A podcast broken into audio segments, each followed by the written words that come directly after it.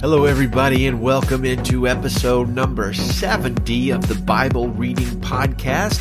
Our big Bible question of the day Why were women the first witnesses of the resurrection of Jesus, and what difference does it make? So, we're going to be talking about a little bit of first century sexism today, and we're also going to cover a good Bible translation question. So, welcome to the show a welcome respite from all of the coronavirus news going around and filled with enough good scripture today to encourage and edify our souls. I want to encourage you, as always, to check out our website, BibleReadingPodcast.com. I also want to ask you to share this show, share this episode and any episode on social media, on Facebook and Twitter and things like that. We want to get as many people reading along in the scriptures with us as possible. And the best way to do that is to share the show on social media and share the show in person. Just stay six feet away from everybody and be sure to bow when you're doing it instead of shaking their hands. So today's passages include Exodus 21, Job 39, Luke 24 and 2 Corinthians 9. I went back and forth for a long time, way longer than usual, over the topic for today's show. I have done this show for 70 days in a row now, and I think there's really only one day where I spent longer than five minutes trying to think, gosh, what, what topic should I, could I possibly do the show on today? The fact of the matter is almost every time I really think about it, there's so many topics to pick. Which one should I pick? Well, today was one of those days. I went back and forth. I strongly considered and actually even began writing an article on Jesus' command in Luke 24 to the disciples to stay in Jerusalem until they were clothed with power from on high.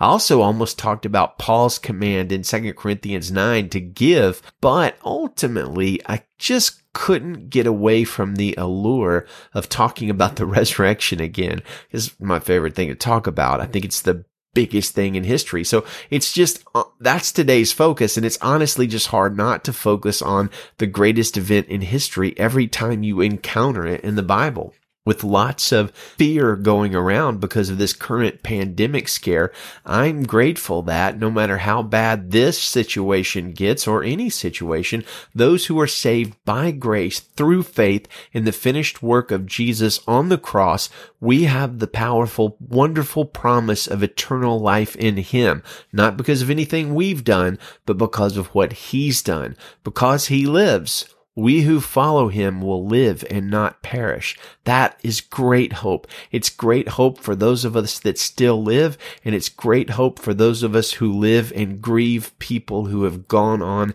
ahead of us. If they were in Christ, they are in the best hands possible. Praise his name. The resurrection is the antidote for all of our fears, fears for ourselves and fears for those who have gone on ahead of us.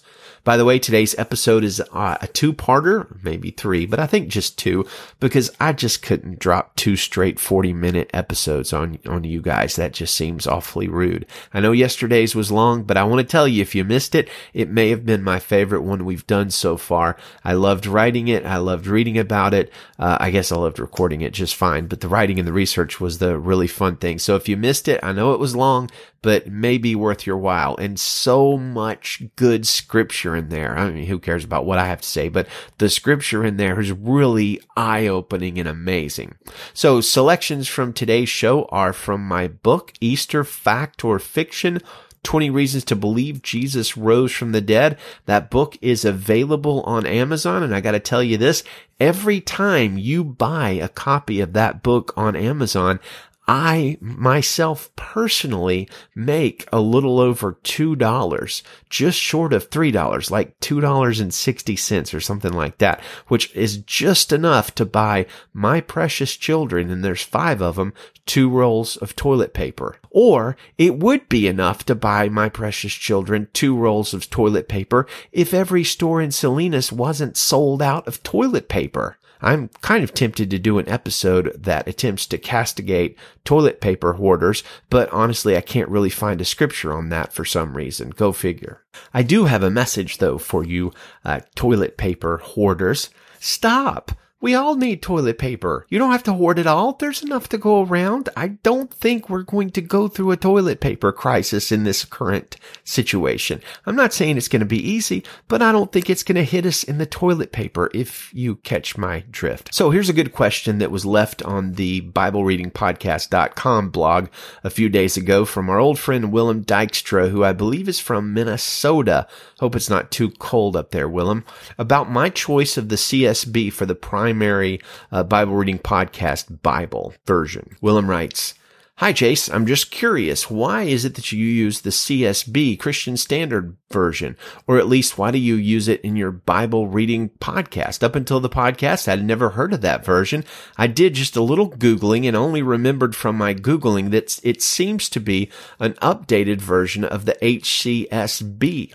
And, and, then Willem goes on to talk about some of his past experiences with uh, various Bible translations. I'm going to skip a little bit of that and, and, until we get to this point. He says, fast forward to the time I'm now married and living in Minnesota, attending Do- Dr. John Piper's church. How cool is that? I would love to go to Piper's church, Bethlehem. Baptist. I remember that he felt very strongly about the ESV and said this would be the last and best version he would ever use. In our church, both campuses at that that time only used the ESV from then on, and I've been using it ever since. Anyway, sorry if I just wrote too much info here. And, and he continues. So he's wondering why it is that we use the CSB. What a great question, Willem. And, and honestly, if there's an area where I uh, differ from Dr. John Piper, probably you should go with Piper instead of me.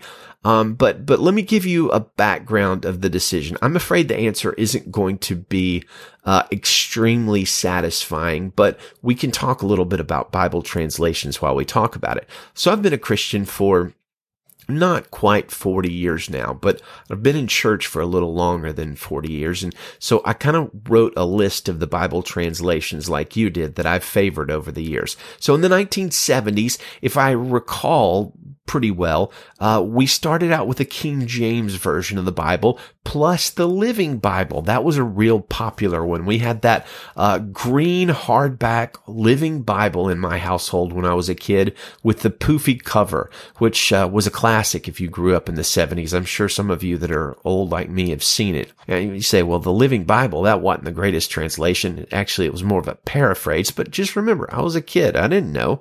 But from the 1980s to roughly the early 2000s or the late 90s, I used the 1984 edition of the New International Version. Most of the scripture I memorized and read when I was a kid was in the 1984 NIV. In the late 90s, however, I came across a new translation that I really, really liked and that was the 1995 updated NASB.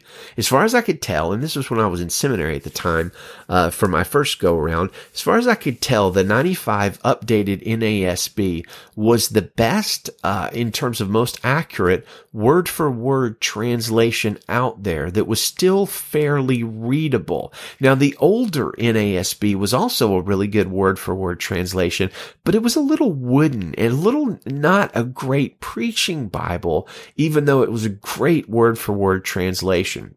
So for several years, I sort of oscillated back and forth between that updated NASB and the 1984 NIV. Went back and forth with them. One of the things that uh, Willem mentioned in his letter was how the NIV sort of went gender neutral in the mid 2000s, and it did. And I didn't think that was a good translation decision, but fortunately they reversed it with the release of the 2011 NIV, which I think is a really solid translation like Piper, I favored the ESV from shortly after it came out in 2008 to right around 2013 or 2014. So for several years, that was my primary preaching Bible. I still think it's one of the best translations that's ever been made in the English language. It's fantastic. It's a great combination of uh, word for word accuracy with the biblical Greek and Hebrew, but it's also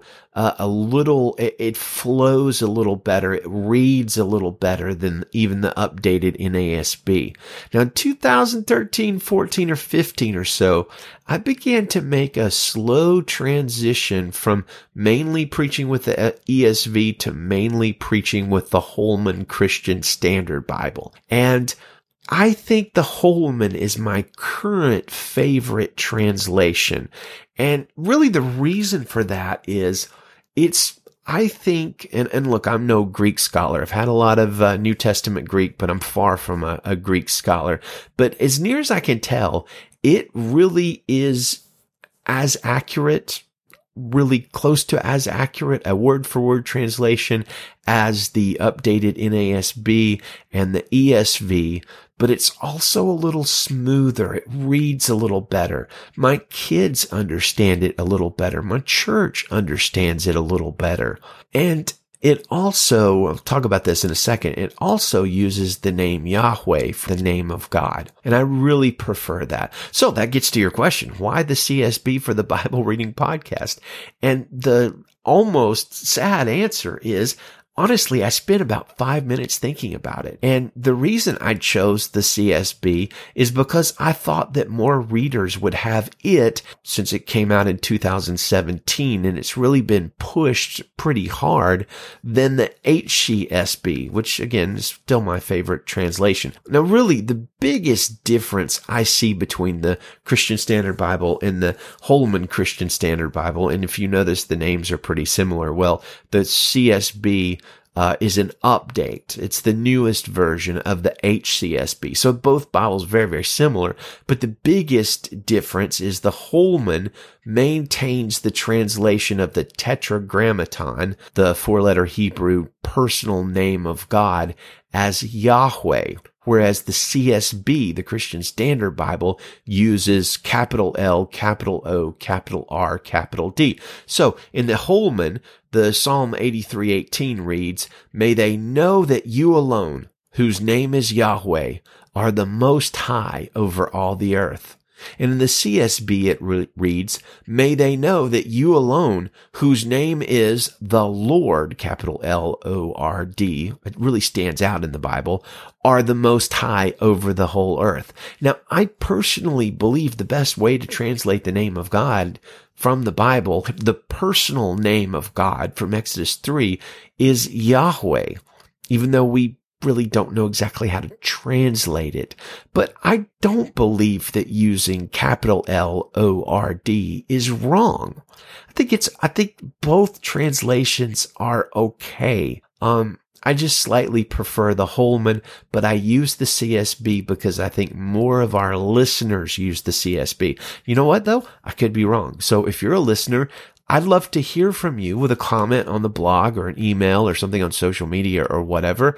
Uh, what is your favorite translation and why? And maybe we'll do an upcoming episode where we kind of read through your, your, um, reasons and we talk about Bible translations because honestly, I find it a field that a lot of Christians don't really think about or don't really know about, but it's, it's worth talking about. It could be very interesting. Not nearly as interesting though as today's big Bible question, which is all about the women who were the first witnesses of the resurrection of Jesus. Now this, my friends, is a big deal because the testimony of women was not viewed favorably in the first century. That's not my fault don't blame me. I'm, I'm not the source of that sexism. I'm just telling you about it. And the fact is, all four gospels, Matthew, Mark, Luke, and John, feature these women as the first witnesses of the resurrection. That's massively significant historically. I believe it offers solid corroboration to the authenticity of the gospel accounts of the resurrection of Jesus. Ask yourself this. Why in the world would you have women as the first witnesses of the resurrection of Jesus if you're fabricating a story or if you're legendizing a story? A lot of people will say, oh, the, the Bible, it was not written by first century eyewitnesses. It was changed by Constantine. And the Bible we have today has been changed billions of times by church leaders in the first few centuries. Well, number one, that's just garbage. There's no evidence of that. I mean, I'm serious. There's just no evidence of that. If you believe that to be the case, I'd love to see your textual evidence of that, not just the speculation of some skeptic that thinks he knows. Because the fact of the matter is we have thousands of Greek manuscripts and you don't see evidence of such things. And my question is this. If as many modern skeptics claim, the early church initially viewed Jesus as merely a teacher, and then later, much later, way after the resurrection or way after the crucifixion, they started to add in the story of him uh, resurrecting. My question would be, why in the world did they add in the part about the women being witnesses? Because that doesn't make any sense if you're making up a story or if you're inflating a story. The only sensible reason rationally to feature women as prominently as the first witnesses of the biggest event in history is if they really were the first witnesses of the biggest event in history. One thing I noticed yesterday in uh, the reading of Luke 23, something that I'd honestly really glossed over in the past, is that the women were not only witnesses of the crucifixion and the resurrection of Jesus, but they were also very close and careful eyewitnesses of the burial of Jesus. So Luke 23, 55 and 56 yesterday that we read said, the women who had come with him from Galilee followed along and observed the tomb and how his body was placed. Then they returned and prepared spices and perfumes, and they rested on the Sabbath according to the commandment. It should be noted that for one to argue that the early church fabricated the resurrection of Jesus, hmm, one has to commit to the very same sexism that many of the men of the first century and today were quite guilty of. That is to say, they must disparage the testimony of these women. So consider the words of Josephus and Strabo. Uh, Josephus was a well-known, is a well-known Jewish uh, Roman historian of the first century, and Strabo was a notable first century Roman sexist philosopher. So jo- Josephus says this, let not a single witness be credited, but two or, but three or two at the least, and those such whose testimony is confirmed by their good lives. But let not the testimony of women be admitted on account of the levity and boldness of their sex, nor let servants be admitted to give testimony on account of the ignobility of their soul, since it is probable that they may not speak the truth. Hey, there's a little bit of sexism and classism there for you. Uh, Josephus, I don't think I agree with that. Um, we're not going to hear the testimony of women because uh, because they're women is essentially what he's saying. Well, Strabo is worse. Strabo says in dealing with a crowd of women, at least, or with any promiscuous mob, a philosopher cannot influence them by reason or exhort them to reverence piety, piety and faith. Nay, there is a need of religious fear also, and this cannot be aroused without myths and marvels. Okay, so Strabo, not a Christian, first century Roman philosopher, is saying you can't really reason with women without giving them myths and marvels, marvels, because there is, um, unreasoning is a promiscuous mob. Eek. And you know what? They weren't the only ones either. I have a lot more of these in my book, Easter Fact or Fiction. I'll cover a couple more here. Consider the Mishnah. The Mishnah was a compilation of the Jewish oral law that was actively used by the scribes and the Pharisees during the first century and is not the word of God. One of the rabbis written within the, the Mishnah testifies that, uh, due to their, um, menstrual issues, quote, women are not competent witnesses to be a, uh, a, relied on. They are not halakhically admissible as reliable witnesses. In other words, they're ceremonially unclean, so they aren't good witnesses in the Jewish courts of the time. And look, there are many more examples than just those. And I imagine some of you are probably pretty rightly mad right now. I want to point out to you that's not the view of the Bible. Uh, that's that's the view of some of these non-Christians from the first century. So let me just sneak in one more of these. This one is from a second century guy named Celsus, who was a Greek philosopher, and he was an adamant opponent of Christianity who debated uh, Justin Mar- Mar- Martyr. He lived in the second century, like I said, and this is what he said in answer to Justin Martyr telling him about the resurrection. He said, But we must examine this question whether anyone who really died ever rose again with the same body. Or do you think that the stories of these others really are the legends which they appear to be, and yet that the ending of your tragedy is to be regarded as noble and convincing? His cry from the cross when he expired in the earthquake and the darkness, while he was alive, he did not help himself, but after death he rose again and showed the marks of his punishment and how his hands had been pierced?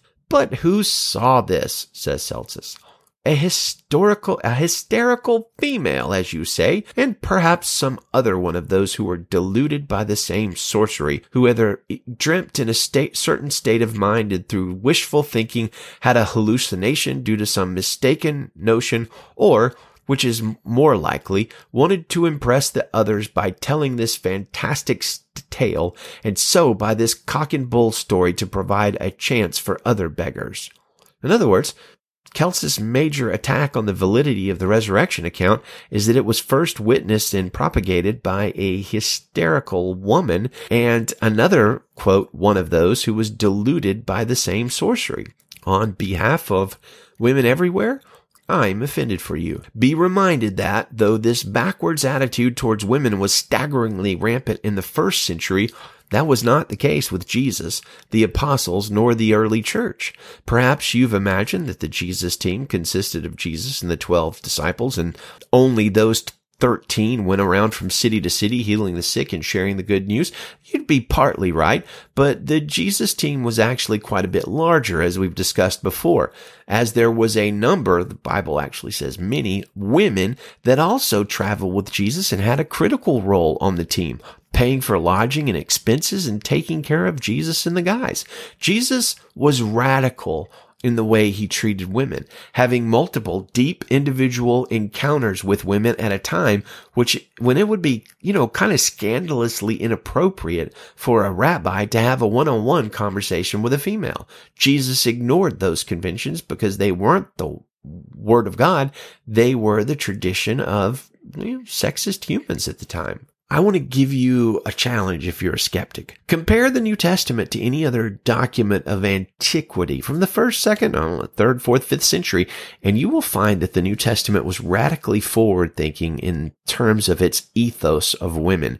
To be sure, in many cases, women were treated quite poorly in the earliest centuries and were viewed in a way that really does not comport with our modern reality. I would add many other quotes to demonstrate this historical fact, but it's not really necessary to make the primary and pertinent point here. That is, having a female witness to something monumental in the first century might be a little inconvenient to say the least, for the first century church. As Josephus noted above, there were many cultures in antiquity where a woman was not allowed to testify in court. In other ancient cultures, they might have been allowed to testify, but their testimony would not have carried as much weight as the testimony of a man. In some of those situations where women were actually allowed to t- testify, it would take the testimony of two women to override the testimony of one man. Why is such a cultural issue critical in discussing the resurrection of Jesus? Because, according to Matthew 28, Luke 24, the first two witnesses to the risen Jesus were women. Mary Magdalene and the other Mary. Luke tells us that Joanna was there as well, as other, were other women, and seems to indicate that the other Mary was Mary, the mother of James. So all four gospels written down by different guys at different times in different places all feature at least one female, some cases many, who were the first eyewitnesses of the resurrection of Jesus. And beloved friends, that's significant that means something. When somebody says to me, Oh, the early church added to the scriptures, I say, I don't think so. And here's some good evidence for it. Maybe you have some evidence to uh, say against it. And they don't because there is no uh, paleographical evidence of such a thing. I don't believe the first century church legendized the resurrection of Jesus. I believe they saw it. And as Paul says in 1 Corinthians 15, there were 500 plus witnesses to that fact. So I consider it a well testified fact of history. And one of the reasons I do is because of these women. We're going to talk about that more tomorrow, but that's enough for today. Stay tuned for part two tomorrow. For now, let's get into the rest of our Bible readings today, starting with Exodus chapter 21, verse 1 in the Christian Standard Bible. These are the ordinances that you are to set before them. When you buy a Hebrew slave, he is to serve for six years. Then in the seventh, he is to leave as a free man without paying anything. If he arrives alone, he is to leave alone. If he arrives with a wife, his wife is to leave with him. If his master gives him a wife and she bears him sons or daughters, the wife and her children belong to the master, and the man must leave alone. But if the slave declares, I love my master, my wife, and my children, I don't want to live as a free man, his master is to bring him to the judges and then bring him to the door doorpost, his master will pierce his ear with an awl, and he will serve his master for life. When a man sells his daughter as a concubine, she is not to leave as the male slaves, do. If she is displeasing to her master who chose her for himself, then he must let her be redeemed. He has no right to sell her to foreigners because he has acted treacherously towards her. Or if he chooses her for his son, he must deal with her according to the customary treatment of daughters. If he takes an additional wife, he must not reduce the food, clothing, or marital rights of the first wife. And if he does not do these three things for her, she may leave free of charge without any payment. Whoever strikes a person so that he dies must be put to death. But if he did not intend any harm, and yet God allowed it to happen, I will appoint a place for you where he may flee. If a person schemes and wilfully acts against his neighbor to murder him, you must take him from my altar to be put to death. Whoever strikes his father or his mother must be put to death. Whoever kidnaps a person must be put to death, whether he sells him or the person is found in his possession. Whoever curses his father or mother must be put to death. When men quarrel and one strikes the other with a stone or his fist and the injured man does not die but is confined to bed, if he can later get up and walk around outside leaning on his staff, then the one who struck him will be exempt from punishment. Nevertheless, he must pay for his lost work time and provide for his complete recovery. When a man strikes his male or female slave with a rod and the slave dies under his abuse, the owner must be punished. However, if the slave can stand up after a day or two, the owner should not be punished because he is his owner's property. When men get in a fight and hit a pregnant woman so that her children are born prematurely, but there is no injury, the one who hit her must be fined as the woman's husband demands from him, and he must pay according to judicial assessment. If there is an injury, then you must give life for life, eye for eye, tooth for tooth, hand for hand, foot for foot, burn for burn, bruise for bruise, wound for wound. When a man strikes the eye of his male or female slaves and destroys it, he must let the slave go free in compensation for his eye. If he knocks out the tooth of his male or female slave, he must let the slave go free in compensation for his tooth. When an ox gores a man or a woman to death, the ox must be stoned, and its meat may not be eaten, but the ox's owner is innocent. However, if the ox was in the habit of goring, and its owner has been warned yet does not restrain it, and it kills a man or a woman, the ox must be stoned, and its owner must also be put to death. If instead a ransom is demanded of him, he can pay a redemption price for his life in the full amount demanded from him. If it gores or son, a son or daughter, he is to be dealt with according to the same law. If the ox gores a male or female slave, he must give thirty shekels of sl- silver to the slave's master, and the ox must be stoned. When a man uncovers a pit or digs a pit and does not cover it, and an ox or donkey falls into it, the owner of the pit must give compensation. He must pay to its owner, but the dead animal will become his. When a man's ox injures his neighbor's ox and it dies, they must sell the live ox and divide its proceeds. They must also divide the dead animal. It is, however, if, however, it is known that the ox was in the habit of goring, yet the owner has not restrained it, he must compensate fully, ox for ox. The dead animal will become his. Job 39. Do you know when mountain goats give birth? Have you watched the deer in labor? Can you count the months they are pregnant so you can know the time they give birth? They crouch down to give birth to their young. They deliver their newborn. Their offspring are healthy and grow up in the open field. They leave and do not return. Who set the wild donkey free? Who released the swift donkey from its harness? I made the desert its home and the salty wasteland its dwelling. It scoffs at the noise of the village and never hears the shouts of a driver. It roams the mountains for its pasture land, searching for anything green. Would the wild ox be willing to serve you? Would it spend the night by your feeding trough? Can you hold the wild ox to a furrow by its harness? Will it plow the valleys behind you? Can you depend on it because its strength is great? Would you leave it to do your hard work? Can you trust the wild ox to harvest your grain and bring it to your threshing floor? The wings of the ostrich flap joyfully, but are her feathers and plumage like the stork's? She abandons her eggs on the ground and lets them be warmed in the sand. She forgets that a foot may crush them or that some wild animal may trample them. She treats her young harshly, as if they were not her own, with no fear that her labor may have been in vain. For God has deprived her of wisdom. He has not endowed her with understanding. When she proudly spreads her wings, she laughs at the horse and its rider. Do you give strength to the horse? Do you adorn his neck with a mane? Do you make him leap like a locust?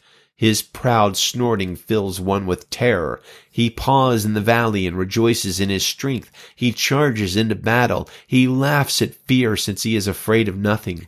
He does not run from the sword. A quiver rattles at his side along with a flashing spear and a javelin. He charges ahead with trembling rage. He cannot stand still at the trumpet sound.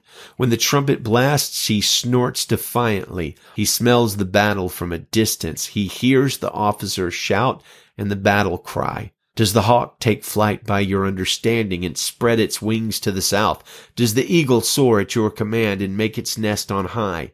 It lives on a cliff where it spends the night. Its stronghold is on a rocky crag. From there it searches for prey. Its eyes penetrate the distance. Its brood gulps down blood.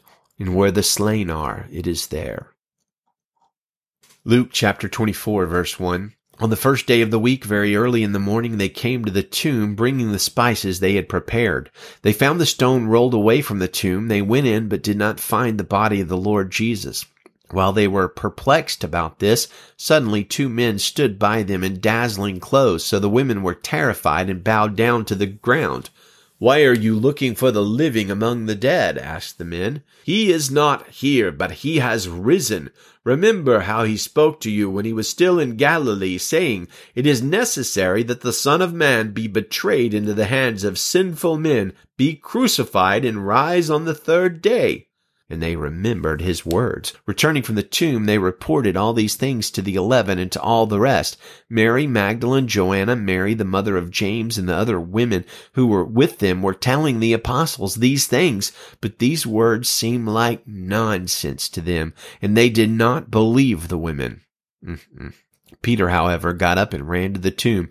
When he stooped to look in, he saw only the linen clothes, so he went away amazed at what had happened. Now the same day, two of them were on their way to a village called Emmaus, which was about seven miles from Jerusalem. Together, they were discussing everything that had taken place, and while they were discussing and arguing, Jesus himself came near and began to walk along with them. But they were prevented from recognizing him. Then he asked them, what is this dispute that you're having with each other as you're walking?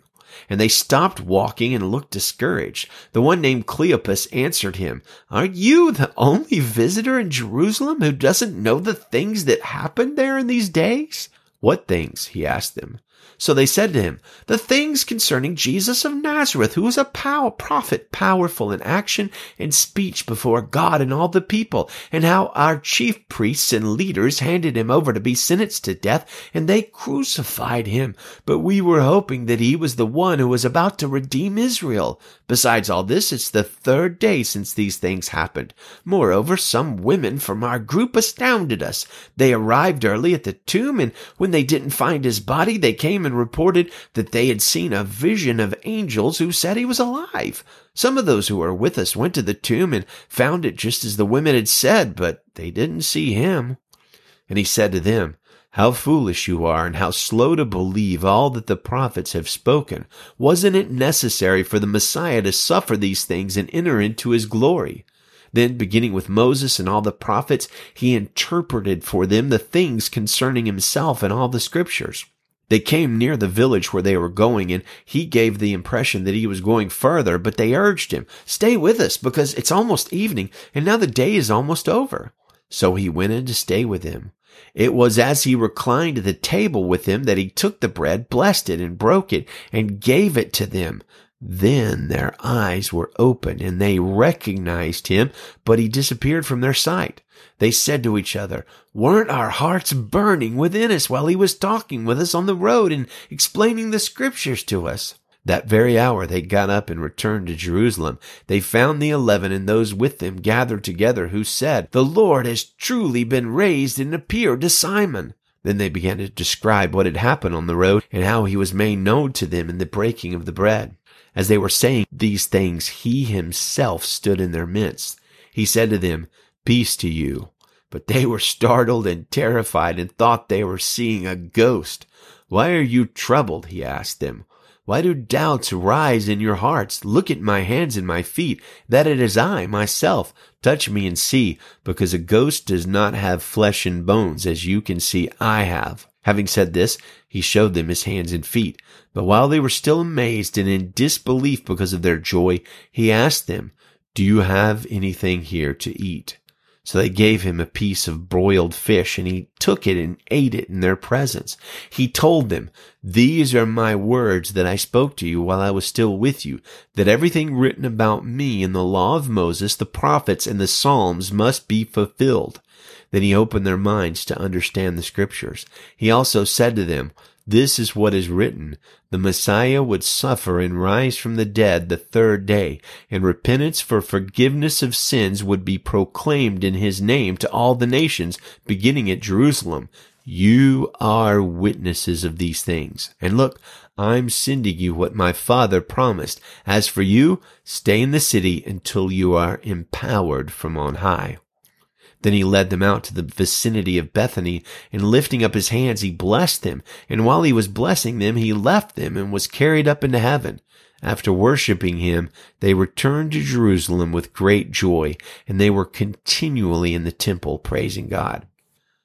2 Corinthians 9 verse 1 now concerning the ministry to the saints, it's unnecessary for me to write to you, for I know your eagerness and I boast about you to the Macedonians. Achaia has been ready since last year, and your zeal has stirred up most of them. But I am sending the brothers so that our boasting about you in this matter would not prove empty, and so that you would be ready just as I said.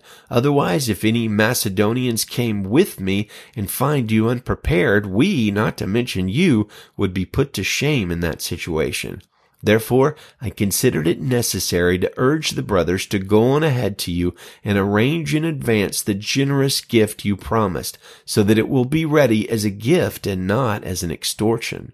The point is this, the person who sows sparingly will also reap sparingly, and the person who sows generously will also reap generously. Each person should do as he decided in his heart, not reluctantly or out of compulsion, since God loves a cheerful giver. And God is able to make every grace overflow to you so that in every way, always having everything you need, you may excel in every good work.